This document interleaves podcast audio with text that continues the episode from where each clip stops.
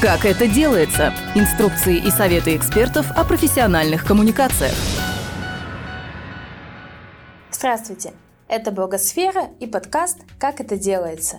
В этом эпизоде разберемся, как изменились наши предпочтения и привычки за время пандемии, какой стала коммуникация и какие тренды новой реальности важно учитывать. Гостья выпуска – независимый медиаэксперт Светлана Еворская. Какие изменения произошли за время пандемии? Многие сейчас потихоньку как будто бы возвращаются к привычной рутине. Мы выходим в офис, мы приходим на мероприятия. В общем, как будто бы сильно больше свободы снова получили. Так или иначе, да, все примерно исследования говорят о том, что поменялось на самом деле все. Поменялось наше восприятие себя, других, поменялся уровень общения, поменялись наши требования к себе. И если ну, делить на такое более перспективные и менее перспективные с точки зрения коммуникации выводы из э, пандемии, из того этапа, который уже прошел, да, разные ходят гипотезы о том, э, предстоит ли нам еще какая-то волна. Это история про переизбыток онлайн. С одной стороны, ничего больше нет, с другой стороны, его так много, что уже просто ничего не хочется, только чтобы не онлайн. И сотовые операторы подают данные о том, что 2021 год — это год, когда зумеры начали звонить друг другу, звонить, вообще в целом делать голосовые звонки. Это необычный тренд в коммуникации. Это развитие от границ и между разными сферами жизни и атрибутов между ними. Когда между работой, э, не знаю, отдыхом, э, временем с собой, с семьей нет практически ни физической, никакой бы то ни было еще границы, ну, то есть это такой факт. В нем есть плюсы, есть минусы, к нему все очень по-разному относятся, но если раньше э, мы, планируя коммуникации, там, ориентировались в какое-то время, когда человек обедает или едет с работы, мы запускали какие-то рекламные флайты, ориентируясь на это, то сейчас такого практически нет. Это, знаете, как сложно сказать какую-то тематику блогов сейчас, э, сложно сказать, эм, вот в какой момент своей жизни мы находимся сейчас. С одной стороны, я не в офисе, как будто бы я отдыхаю, с другой стороны, я веду мастер-класс, как будто бы я веду лекцию, как будто бы работаю. И и это как бы какое-то еще на самом деле довольно определенное э, проявление. Увеличение тревожности. Наверное, ну, то есть даже этикет изменился. Я предполагаю, что до 2020 года вы не сообщали вашим знакомым, что у вас легкий насморк и легкая температура. Теперь это новые правила этикета. Если вы чувствуете себя немного не так, вы сообщаете об этом всем, с кем встречались последние дни, и это стало нормальным. И у нас есть у всех такая легкая фоновая тревога. С чем-то мы уже смирились, что-то мы уже прошли, и мы как будто бы готовы. Ну, то есть сейчас, когда начинают говорить о том, что возможно, ну, как эти все истории про возможно, будет вторая волна локдауна, мы все делаем так, о господи. Но и это такая уже очень привычная фоновая тревога. Это на самом деле очень влияет на способность, во-первых, воспринимать информацию, на готовность ее воспринимать и на характер этой информации, которая куда-то просачивается вообще. Появились новые триггеры, новые стандарты за прошедшее время. Это касается и форматов, это касается и содержательной части, это касается и уровня вирусности. Ну, то есть теперь банки работают э, с татуированными рэперами, социальные э, институции делают классный, смелый контент. И для всех стало колоссальной важностью для физических лиц, для юридических лиц. В теории коммуникации есть такое понятие B2C2B мы все, с одной стороны, сотрудники чего-то даже здесь сейчас, и с другой стороны, мы все э, личности, и одно влияет на другое, это взаимосвязанные вещи. Если я у вас вызываю доверие как э, персона, вот по каким-то качествам вы меня только в первой жизни увидели, то, скорее всего, то, что я буду рассказывать, покажется вам применимым к вашей практике. Если по каким-то причинам я вам не захожу, извините, вам, скорее всего, покажется, что я несу полную ерунду, которую сложно применить к реальной жизни. И это как раз касается и истории про размытие границ, потому что все схлопнуло, захлопнулась в какую-то одну бесконечную реальность. И совсем тяжело стало отделять себя как профессионала от себя, ну, от разных своих э, социальных ролей. И как раз социальный капитал — такая опора, которая помогает найти свою идентификацию, когда мы соединяемся с друзьями, с коллегами, э, с членами своей семьи, э, с какими-то домашними животными, то есть с какими-то людьми, которые прямо сейчас находятся в той же социальной роли, что и мы. Это стало супер важным. И взаимодействие с этими разного рода комьюнити, которые очень стихийно и очень крепко организовываются, тоже большой важный тренд в коммуникациях. Вообще в целом без разделения на отрасли да, и новые конкуренты. Если раньше мы, формируя маркетинг-микс под промо-компанию, коммуникационную компанию, мы довольно четко делили медиа между собой. У нас был телевизионный флайт, там, тра-та-та, и, и были понятные причины, понятный values от каждого канала для каждой э, промкомпании. То сейчас все конкурирует со всем. Сторис блогеров конкурируют с реалити-шоу, ТикТок конкурирует с Первым каналом, люди, лица примерно одни и те же, и это такое проникновение всего в, во все. это вот такой и риск, с одной стороны, и, наверное, главное, негативная это тенденция, которая наблюдается сейчас, потому что, все, опять же, и размывается все. В этом сложно жить, это сложно планировать, с этим сложно работать, но ничего, помимо того шума, который все это создает, да, есть такая некоторая светлая сторона. Это большое снижение требований нас всех к себе и к тому, что нас окружает с теми людьми, компаниями, контентом, с которым мы встречаемся и работаем. Ну, то есть за год стало абсолютно нормально для всех проводить рабочий зум из кухни, где на заднем фоне все, что у нас всех на кухне днем происходит, и это уже не вызывает стеснения, мы не пытаемся резко что-то там разобрать, потому что важно, что мы сейчас скажем, что мы сейчас обсудим на самом деле, нежели то, в какой обстановке мы находимся. И это как раз работает в противовес вот этой фоновой тревоги, с которой мы все живем. И у этого есть обратная сторона. Это прям большой тренд на упрощение форматов. Больше не модно делать там сложный вечерний макияж э, и ходить на каблуках уже какое-то количество времени, да. Больше не модно снимать супер какой-то загруженный, перегруженный контент, когда тут летающий логотип, здесь пять видов шрифтов. Все для того, чтобы максимально просто донести до человека свое ключевое сообщение. И это делает на самом деле важным, что мы хотим показать или сказать, более важным, чем то, как мы это делаем. И это, с одной стороны, возможность, потому что да, в некоммерческом секторе часто меньшие бюджеты или их вообще нет, например, на продакшн.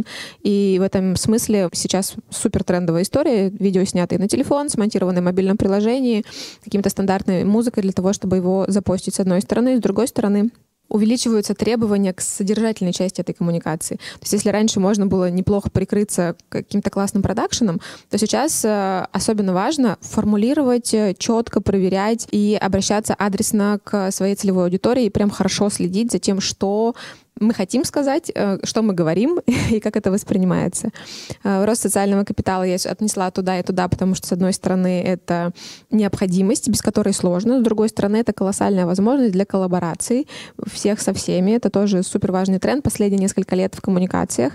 И потребность в контакте, которая на самом деле никуда не делась, и локдаун только усилил ее, и она как интересное явление сохранилось. Ну, то есть вот история про мы все посидели в одиночестве, и теперь проживаем некоторые ПТСР и пытаемся возместить э, и, и фоновую тревогу, да, разделить ее с кем-то. И мы, люди стали сильно больше общаться, и это подтверждает огромное количество исследований. Ну, то есть это такие глобальные тренды, они относятся к частной жизни, к корпоративной жизни, к коммуникациям, к бизнесу, к практически любой отрасли. Резюмируя, скажем так, э, наш опыт за последний год. На каких принципах сегодня основываются коммуникации? Если говорить про коммуникации, коммуникации строятся сейчас на общности ценностей. Это классно, это позволяет рассказывать не о том, что мы делаем, а о том, почему мы это делаем. И вкладываем в это свою миссию. Мы больше говорим про то, из чего состоит наше взаимодействие, да, например, что мы предлагаем, а, какие идеи э, двигают нас вперед и каким идеям мы приглашаем присоединиться. То есть если, э, там, не знаю, еще года два назад да, была эпоха вау-цифр, когда для того, чтобы быть услышанным, нужно было показывать какие какие-то колоссальные результаты, иметь огромные охваты и быть готовым вкладывать большие бюджеты. То есть это была такая история про данные очень сильно. То сейчас э, гораздо более важно, что вы хотели сказать всем этим, что к чему вы приглашаете присоединиться. И здесь важная часть в коммуникациях. Очень важно подумать за вашего собеседника, какую его потребность это закрывает, как это сделает его жизнь проще, лучше, э, что это, как поможет ему развлечься коммуникации стали очень открытыми.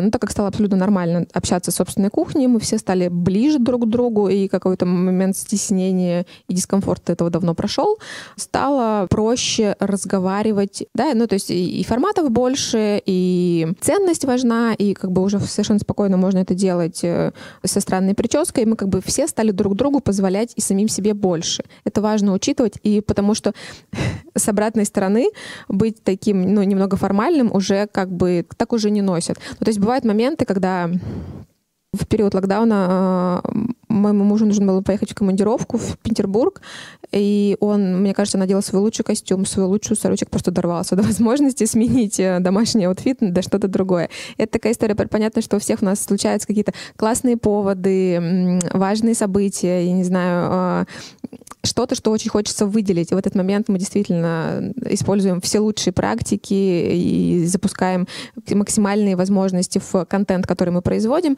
Но ничего страшного, если мы не можем себе это позволить. Да, все еще важно, как, как мы это делаем э, с точки зрения содержательной части и с точки зрения актуальности каналов. Ну, то есть, э, если не, нет возможности вести классный YouTube-канал, да, да, с продакшеном, с, хорошими, с хорошей графикой, с хорошим монтажом, нормально, можно вести классный TikTok, в котором сильно меньше требований к контенту, который присутствует на площадке, сильно более важно, о чем речь и сильно больше каких-то принятых простых инструментов взаимодействия.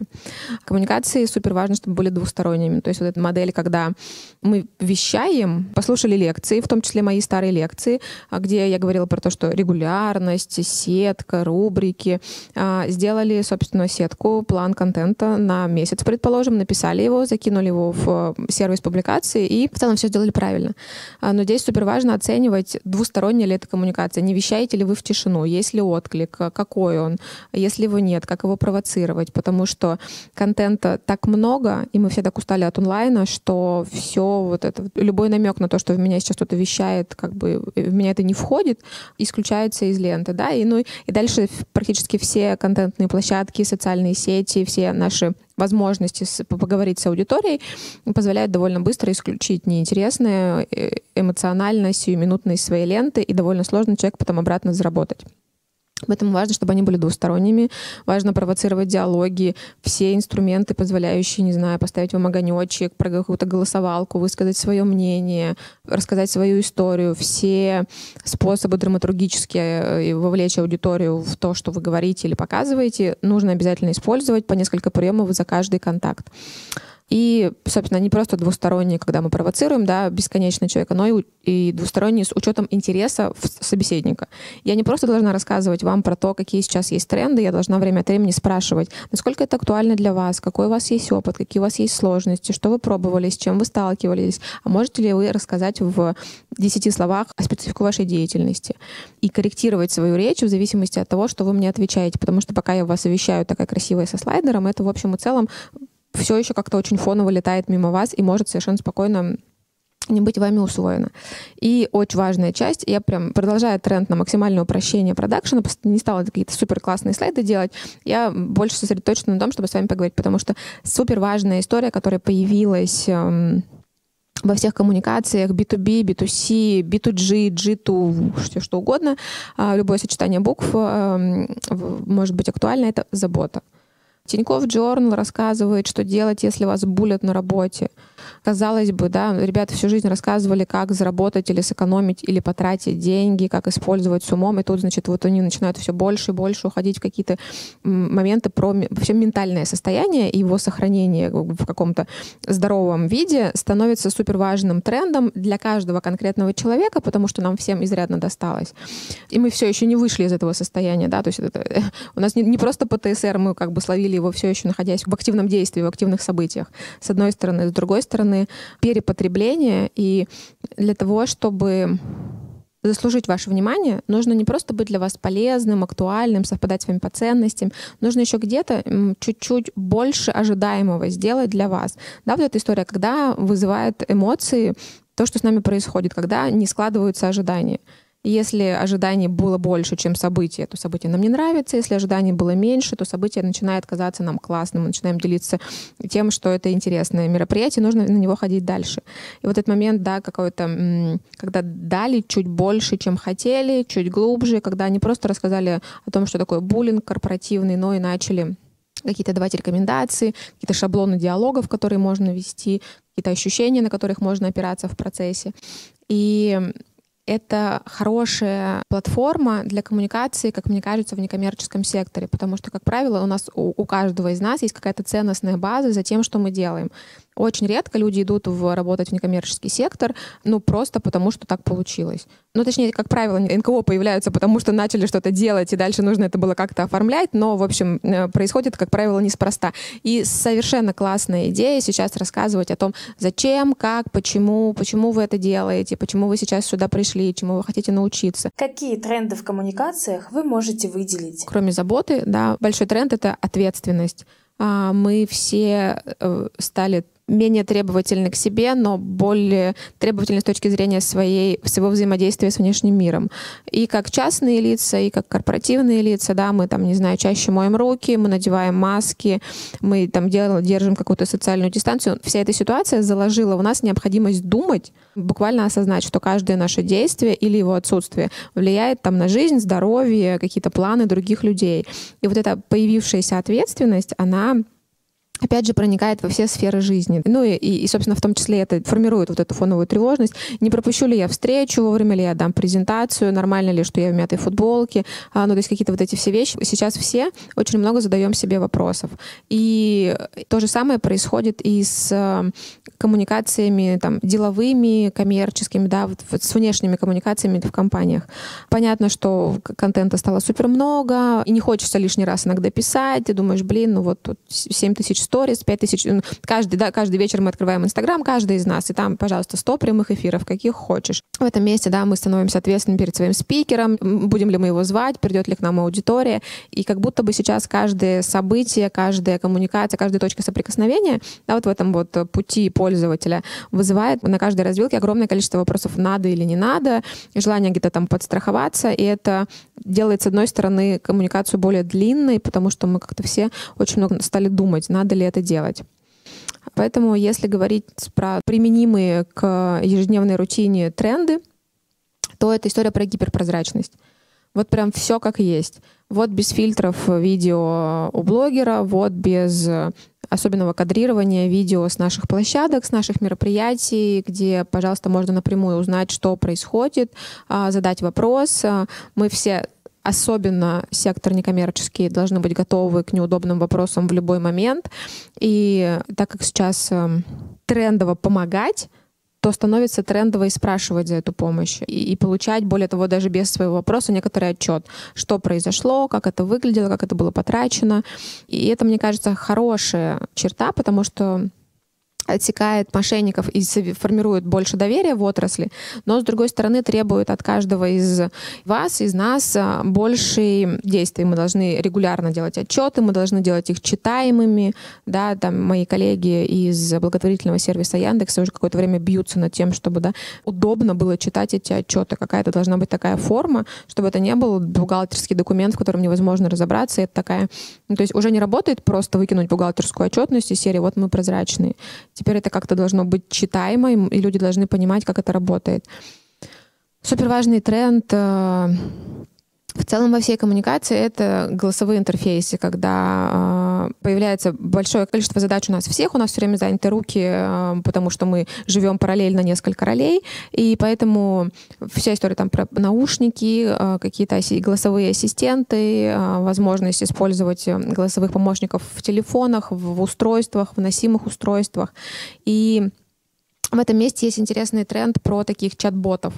Это довольно просто создаваемая конструкция, зачастую решающая задачи, которые там телефонным секретарем, э, да, каким-то менеджером, распределяющим э, диалог решается. И это, правда, очень помогает человеку получить диалог, задать свой вопрос, если он типовой, получить на него содержательный ответ, а не просто, ну, то есть какой есть стереотип? В почту писать, это мне будут долго отвечать, непонятно, когда ответит.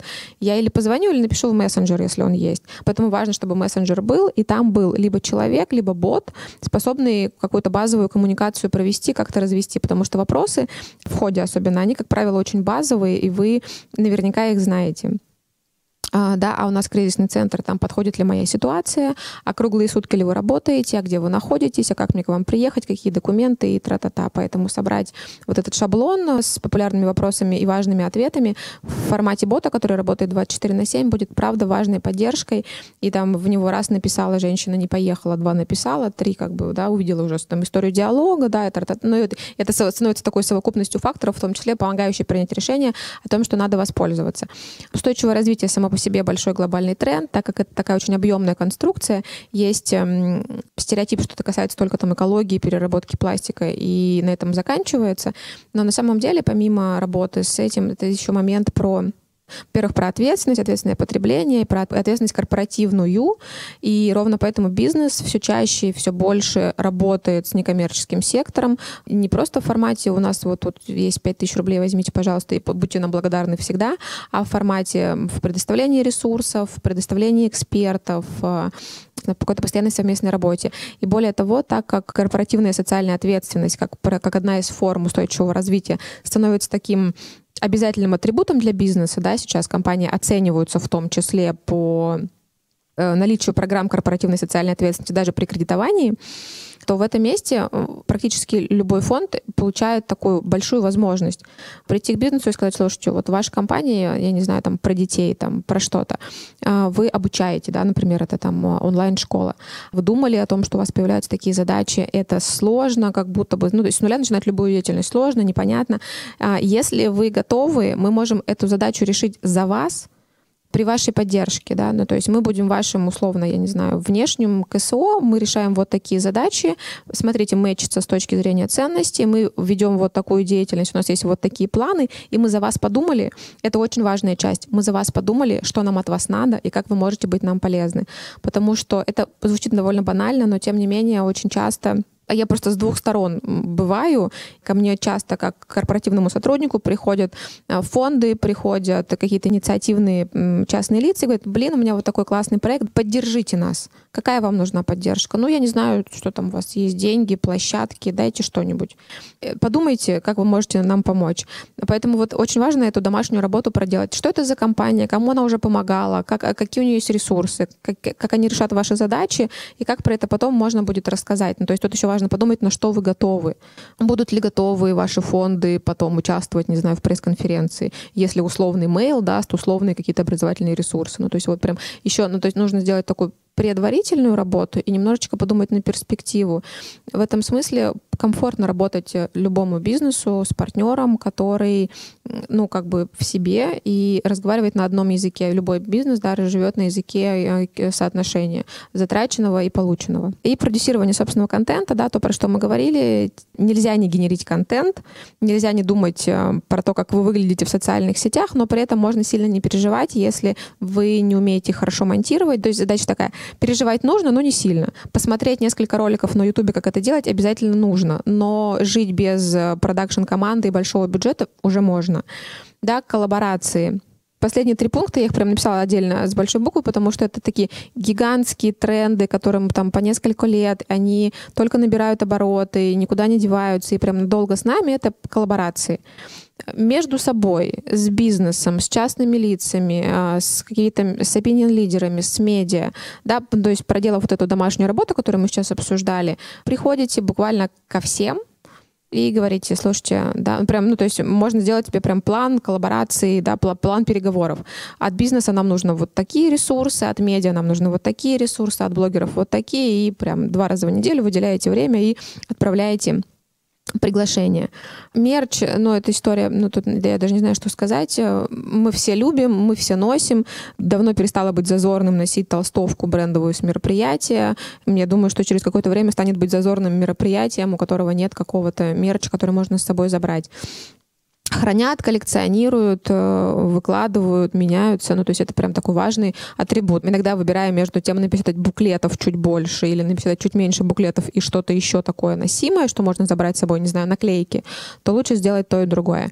Микроинфлюенсеры — это история про то, что каждый большой блогер — это такое большое медиа, есть блогеры поменьше, есть даже не блогеры, а люди, там, я не знаю, вызывающие доверие в отрасли, и важнее работать с ними, и это часто дает больше результат и больше больше решает задачи, с которыми мы все приходим к инфлюенсерам, нежели какие-то большие актеры, да, ну то есть классно работает, но не всегда помогает получить доверие, с одной стороны, потому что, ну, Иван Ургант скажет о вас сильно меньше, чем любой там признанный человек авторитетный в вашем городе, которого слушают, у которого чуть больше времени, просто потому что, да, оно у него есть, э, он не так задействован.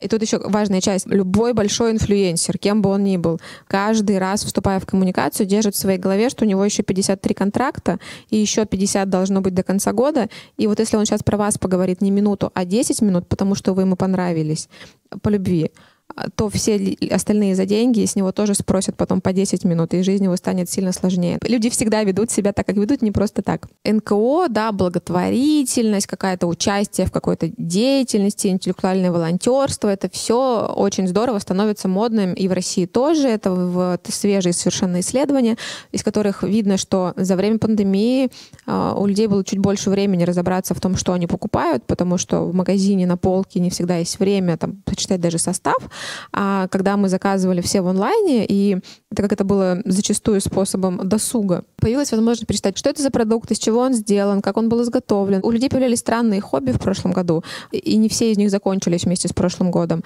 Да, и люди стали обращать сильно больше внимания на то, что они потребляют. Насколько этого много, из чего оно сделано, как с этим взаимодействовать дальше. Последствия собственной жизнедеятельности в прошлом году для нас всех стали видны. То есть, если там пакет мусора в день ты выбрасываешь по дороге на работу, ты на это не очень сильно обращаешь внимание. Когда вот он копится в гостиной, где-то их там эти пять пакетов за неделю, то это становится страшно. Люди начинают думать, ну и, как правило, вот, вот эта вот визуализация, да, она к каким-то переменам приводит. Ну или его за дверь выставляют, чтобы не мешал.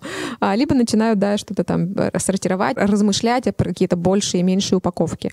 В общем, э, в прошлом году прям все независимые исследования показывают, что люди стали много уделять внимания вот, э, всем тем совокупностям, которые входят в устойчивое развитие. Входит туда э, экологическая повестка, э, равенство полов, доступность информации, прозрачность отчетности как раз-таки всех перед всеми и доступность образования ключевые факторы.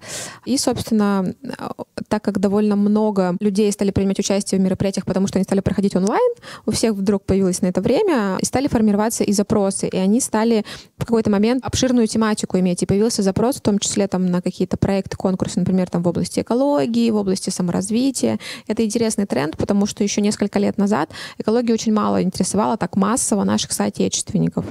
Там здоровый образ жизни тоже был, как правило, уделом там совершенно небольшой группы населения. Теперь посмотрите, 18% а, планируют что-то в этом месте изучать и посещать. Собственно, страшная аббревиатура, про которую я говорила, это независимые показатели, в которые входят три важных фактора. Это ответственность по отношению к окружающей среде, общая высокая социальная ответственность и качество корпоративного управления. Это показатель для коммерческих э, структур, который имеет реальный вес, пока еще не очень большой в России, но тем не менее, в оценке э, успешности бизнеса, которую смотрят инвесторы, на которую смотрят, например, банки кредитования. Это параметр, который включается в публичную отчетность для компаний, которые играют на бирже. Ну, то есть прям важная, короче, штука, без нее вообще никак. И обратите внимание, насколько она вообще не про бизнес. Если разворачивать, да, под, как это применимо к жизни, например, экологические принципы, это что компания реально делает, заботясь об окружающей среде. Ну, то есть мы заботимся об окружающей среде, и поэтому мы партнеры крокодила Васи в зоопарке. Здорово, но не работает. Ну, то есть крокодила, наверное, все еще нужно поддерживать, но неплохо делать что-то еще, рассказывать рассказывая об этом, а, уж если мы так себя позиционируем, да, или наоборот пытаться сократить ущерб, который носится в результате производства. То есть все мы, если мы адекватные, да, мы понимаем, что никто резко не перестанет добывать полезные ископаемые, покупать воду в пластике просто потому, что она в три раза дешевле, чем вода в стекле. И, ну, то есть это такая огромное количество маленьких шагов, которым всем нужно а, пройти. И вот это вот сокращение ущерба, это тоже на самом деле важный шаг на движение к этому. Для каждого из нас и для компании, да, ну то есть как пример, э, когда Timberland закупает отработанные шины, чтобы из переработанного материала производить подошву для обуви. Очень много сейчас э, в FMCG-секторе э, коллаборации между разными компаниями, когда из бутылок Coca-Cola делают куртки, Nike, и все как бы в этом месте как будто бы немножечко выигрывают. Социальные принципы — это, опять же, история про то, как компания относится к людям — к людям, которые работают внутри компании, к поставщикам, которые делают возможно эту работу, а, к своей аудитории, как людям, к которым она обращается, рассказывая и предлагая свои услуги или товары. Это довольно, довольно свежий тренд. А, ну, то есть если в глобальном мире все принципы справедливой торговли существуют уже довольно давно, то мы к этому обучаемся, поэтому не всегда галантно, не всегда правда, но тем не менее я считаю очень важно, что это становится прям настолько важным а, фактором. Наверное, история про гендерный баланс немножечко вызывает сейчас улыбку. Это не самая актуальная для нас повестка. Хотя я тут недавно была в поиске работы параллельно с мужем, и мы с удивлением замечали, что имея одинаковый грейд, одинаковые опыт, мы получаем разные предложения о работе. А, но не суть. А, в общем, это история о том, что нельзя просто декларировать что-то. Мы ответственный бизнес, заботимся о сотрудниках.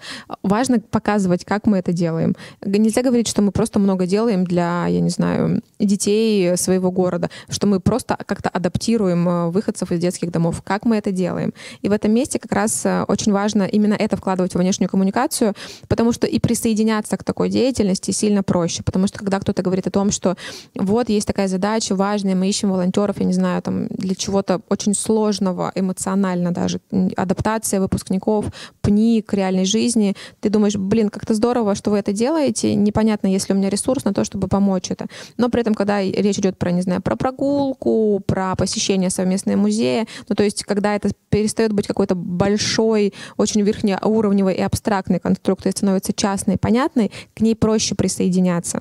Мне этот кейс понравился тем, что как будто бы в ситуации, когда нет прямого влияния на фабрике у бренда, который продает одежду, заказывая ее где-то, да, можно, тем не менее, предъявлять требования к своим подрядчикам, к своим поставщикам и таким образом влиять на это.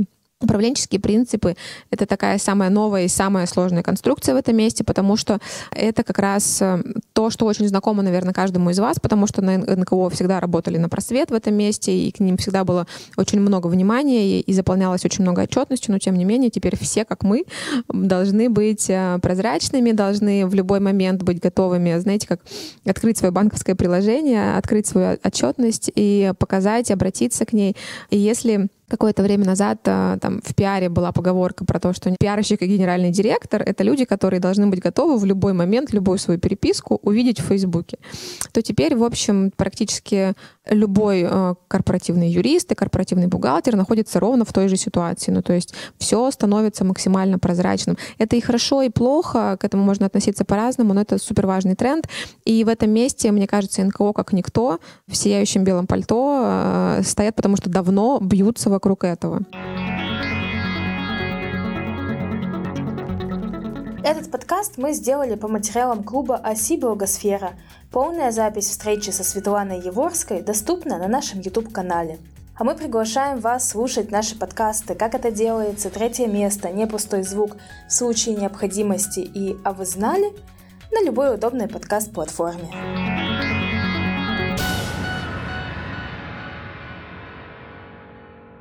Этот выпуск создан с использованием средств гранта победителя конкурса по приглашению Школа филантропии, благотворительной программы «Эффективная филантропия» благотворительного фонда Владимира Потанина.